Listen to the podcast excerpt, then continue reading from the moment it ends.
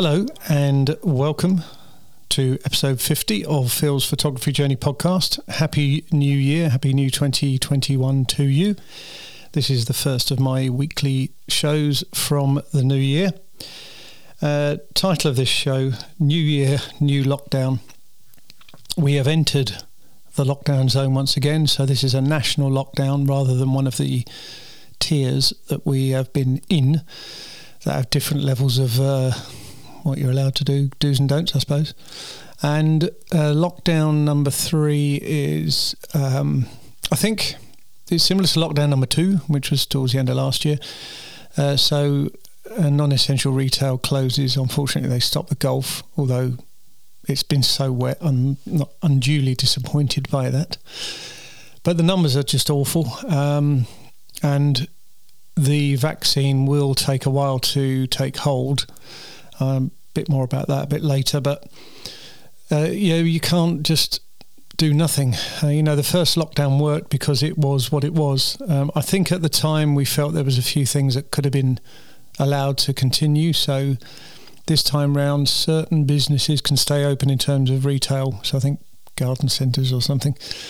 Um, probably those that supply the construction industry as well. Um, and elite sport can be played, which means that at least we can go in and watch something on TV, uh, cricket, football, that kind of stuff. Golf probably when it starts in earnest.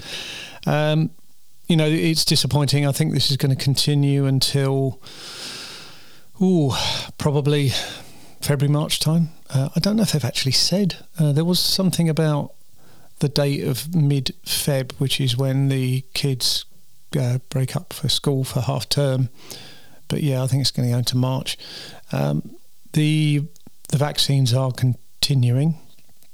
That I might as well talk about that now. So, what they decided to do, um, in amongst all of this stuff, in amongst the numbers going through the roof, was to say that they will push out the period of time between the first dose and the second dose. Dose, can't speak. And my mum had her first dose. When was that? Between Christmas and New Year, I think. Yeah. And uh, the second one's, no, it wasn't. It was in December, earlier December. Anyway, whenever it was, uh, it was about three weeks ago. And tomorrow is her second one. She's not heard to say that they're going to change that, which is good. Uh, so we plan to go and take her and have her second dose. And to be honest, if they're mucking about with it, I'd rather that she was able to continue on the schedule. And that's really how they tested this thing um, went through all the trials and stuff. But what they were saying is that despite what they first said, which was something like you need both doses to be fully protected, certainly up to the 95%, they're now saying, well, actually, if we've got two lots of vaccine for dose one and dose two, we will extend the gap between those two doses so that we can give more people dose number one and therefore get better numbers. Now, I hope it's not just a numbers game. I'm, I'm sure it isn't. I'll, I'll give some respect to those in the know, uh, and hopefully the effective is the effectiveness is not marred in any way. Um, who are we but uh, you know servants here? We we need to just go along with what's being told to us because we haven't actually generally haven't actually got the qualifications to uh, to say otherwise. So uh, I've got my concerns, as I say, but hopefully they're unfounded. And um, if this means that bigger numbers can be vaccinated, and we can actually start to see some benefit, because you know not only are the new cases kind of breaking records every day, the the death numbers are high. And they put out a stat that something like between it was a late December date post Christmas and the New Year, one in fifty households had an infection.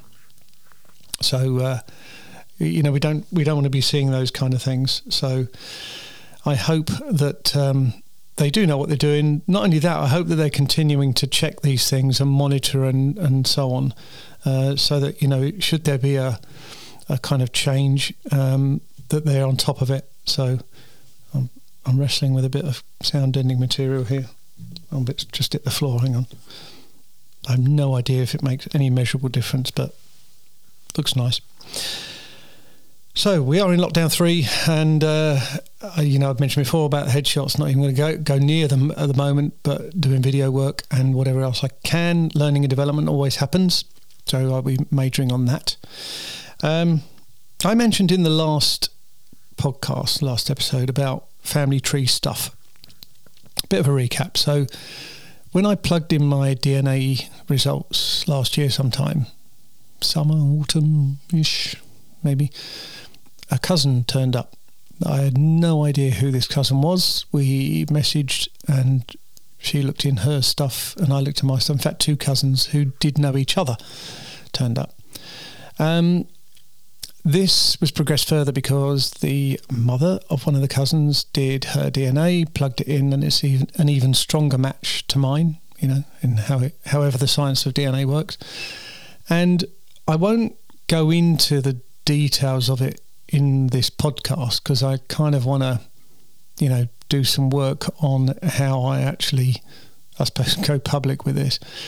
But let's just say it was a surprise in terms of the findings when we started to speak with our cousins, new cousins. Uh, so there is a family match, and we did some additional checking around accounts that we knew, um, looking at photographs, uh, so you can kind of join the dots if you like on this.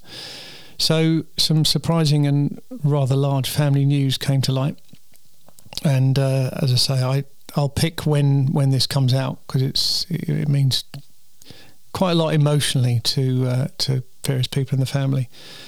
So yeah, so um, uh, video work. Uh, so I, have had a few videos now. So my Croydon video, Croydon, what happened? Uh, it's got about sixteen hundred views since that went up a few weeks ago. It's good. Um, a few comments about the politics of the council on there, but you know I'm, I'm not too worried about those. And I did a, another follow up, little bit more planned uh, about local shops. That's got a reasonable number, but not as big as the Croydon one. And a couple of weeks ago, uh, I went to play golf. It was actually when was it? it wasn't even a couple of weeks ago. It was the thirtieth. And I just took some footage uh, because it was a really nice dawn, a little bit frosty, and the light was nice. Uh, I'm, I'm a sucker for good light. So yeah, just took a couple of stills. In fact, it was two or three clips and a pano, and this is really before I'd started to digest the book that I mentioned about shooting video that uh, doesn't suck. And I just did a little edit. It was only ooh, 20, 30 seconds tops, and got quite quite a lot of nice feedback. Um, I just posted it on Instagram and Twitter and a few others. Don't even know if it went on Facebook actually. Uh, didn't go on YouTube did not go on YouTube, just make it clear. Um, but it, it made me think about the power of these things, of this medium. And um, so I would like to do something a bit more than that, telling a bit more of a story. Uh, and I'll have to see about how that goes, particularly as golf is now no longer part of uh, daily life due to lockdown 3.0. Um, but yeah, I, have really got this bug for videos, and, and of course, you know, th- there's some stuff that I want to do home here. I've got some homework that I'm going to do, recording bits of Sue doing stuff. I want her to interview me about this family thing. That's something that I've been thinking about at the moment, and um, I may even do something about my walk, my exercise, because that takes in a little bit of local history and some of the stuff with family connections as well. So we'll see about that. There'll be plenty of time to uh, to work through it so that was uh, that was nice. Um, so the other thing that I released was a, a tribute video about my dad. So uh, this has gone on to YouTube, and I shared it via social media, and I've had some lovely comments. I have to say it was quite emotional. Um, I'm really not an emotional guy generally. Uh, I mean, at the time of Dad's funeral, I, I I suppose I surprised myself about how I held it together. So this is three years ago, nearly four years ago in March. Um, and before and after, I was yeah, I was okay, but I was an absolute wreck in the funeral itself. Um, floods of tears. So I, it, it, there are, despite what my my wife says, they are in there. My emotions do come out, and um, I wanted this tribute video to be a tribute to the great man that was my dad, Ronald William Swallow. Uh, I also thought if it can hit an emotional mark here or there, then it, it will have done its job. And um, yeah, it did because again I broke down, uh, and I don't mind admitting it on my podcast. Uh, broke down when I was uh, showing Sue uh, one of the kind of drafts. I changed it a little between that and putting it out as a final release. Um, actually, on that on that point, there's always that period when you're doing a video. It's like, well, I could just do this and I could just do that. And funnily enough, the guy in the book, Steve Stockman, in his book said, um, you know, sometimes it's a case of you never quite know when your video's finished, but you could potentially carry on and do it forever. So you do have to say at some point, obviously, if it's for a client, yes, it's going to be stopped because um, uh, you've got to deliver it. But, you know, if it's your own stuff, personal projects, then you may look upon it slightly differently and it's your little baby and you want to carry on adding bits to it. But it's all about keeping the thing tight, keeping it full of footage that you want to use and throw away stuff that's, that's not working and be bold, you know, cut, cut, cut. It's called a cutting process for a reason. So, yeah, so that was, um, I was quite pleased that, got, as I say, got some good comments on social media. Um, and also, it is something that I'm going to do as part of my business. I've got references to it on my website. But, you know, this is for a family member who's passed, but there could be other reasons. There could be a, a new baby growing up and you just want to chart their first year, for example. Oh, I've got a granddaughter who's in the middle of her first year two thirds through, and um, so yeah, it, it, could be that uh, you know there's there's a number of different things that you want to celebrate in that medium, and the the great thing is that it's kind of lockdown safe uh, or pandemic safe really. Uh, I don't need to sit down and meet with anybody to put one of these videos together. It's about having a conversation, working out the framework. Uh, agreeing the content, and they would supply me with the content electronically and then I'll do the editing work. We'll liaise a few times, some toing and froing and reviewing, uh, and eventually have the um, the finished product. So that's something I will be working on, and had some interest and some confirmation of that as a as a sensible idea already, just from what I've put out. So I'm pleased with that. But yes, I'm I'm fine up for video work. So uh, got a busy day tomorrow. Uh, dentists because my teeth tend to always need something doing but you have to just wait forever for an appointment nowadays. I think it was October I went before, so yeah, gotta go again. Uh, and then mum's second vaccine. So we had a bit of a snowfall here today that, was then followed by rain, and of course now the sun's out, meaning clear sky, meaning possibly freezing over tonight. So that could be hilarious. Not, um, but we'll we'll touch that and deal with that when we can. I think the other thing which I did touch on a couple of shows ago is the uh, the US election and political situation, which I've found fascinating. Um, it's worrying in a way how I think people have been sucked into the madness. Um, Donald Trump as as for a guy that I will say is a very good marketer, he's also very dangerous. Uh, I think he, he you know he, he, grabs hold of conspiracy theories and then sheds them out amongst others and they start believing them. Um, but you've got to really, you know, understand things. You can't muck about with things like a constitution of a of a country that stood a test of a lot of time. Um, so this is now uh, Wednesday, the sixth of January, and today, and this should be a ceremonial thing that the vice president opens the envelopes from the electoral college and reads out the numbers, and they get plotted, and confirmation is made to the Senate. I think that um, Joe Biden's going to be the 46th president of the United States. But there's all sorts of noise. Trump's just put in huge pressure, uh, unbelievable, really, uh, to Pence to almost say this is on your shoulders. You can turn it round. You can say it was fraudulent election. Um, I don't know how many times Trump wants to lose the election. He's lost recounts, uh, 62 court cases. He's now lost the Senate. He's lost probably the plot many times.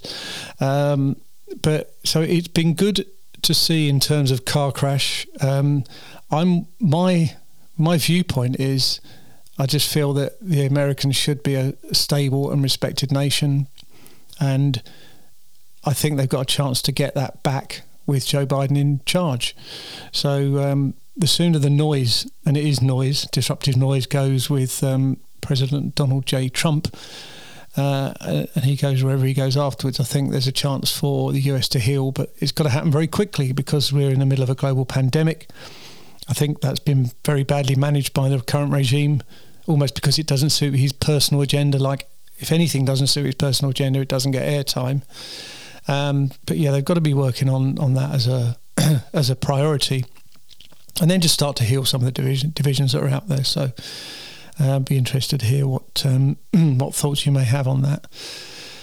So there we are. Um, not too much in the diary over the next few days, apart from what I've already mentioned. Um, but I will be working on some of the kind of homework aspects of what I've got to do from the this marvelous book that I I um, read, and um, also one of the jobs that we were to well originally going to try and do towards the end of last year.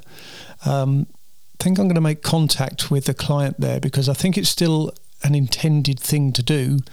Um, hopefully, it might end up being done in nicer weather, but it'll involve some outside filming. So I will make t- make a contact with them, make touch with them, make touch. What's the word? Touch base, make contact, whatever. I'm going to call them or message them and say, you know, how are you doing? Should we have a get together, get on a call, you know, a Zoom, and just talk through concept and start to build because. You know, one of the many great learnings from that book was the the need to plan, to have your shot list, to have your script, to have your flow, um, do all of that work up front, which again can be completely done and dusted without the need for any form of face to face contact. So we can do a lot of groundwork. I suppose it's almost virtual storyboarding, you know, but we can probably even do that, do a bit of sketching, get some ideas done. So I'm gonna I'm gonna take the lead on that with the client. Uh, hopefully everything's still going well with their product, and um, we could be in a good place to to get it out there and marketed. So um, so there we go. Anyway, so uh, we are on uh, 16 minutes, and it's been a, a just a, a, nice little catch up chat. Um, I'll be signing off now. I want you to please make sure that you take very good care of yourself, selves. Uh, thanks for listening and supporting the show. It really is appreciated. And uh, I'll speak to you all again next week.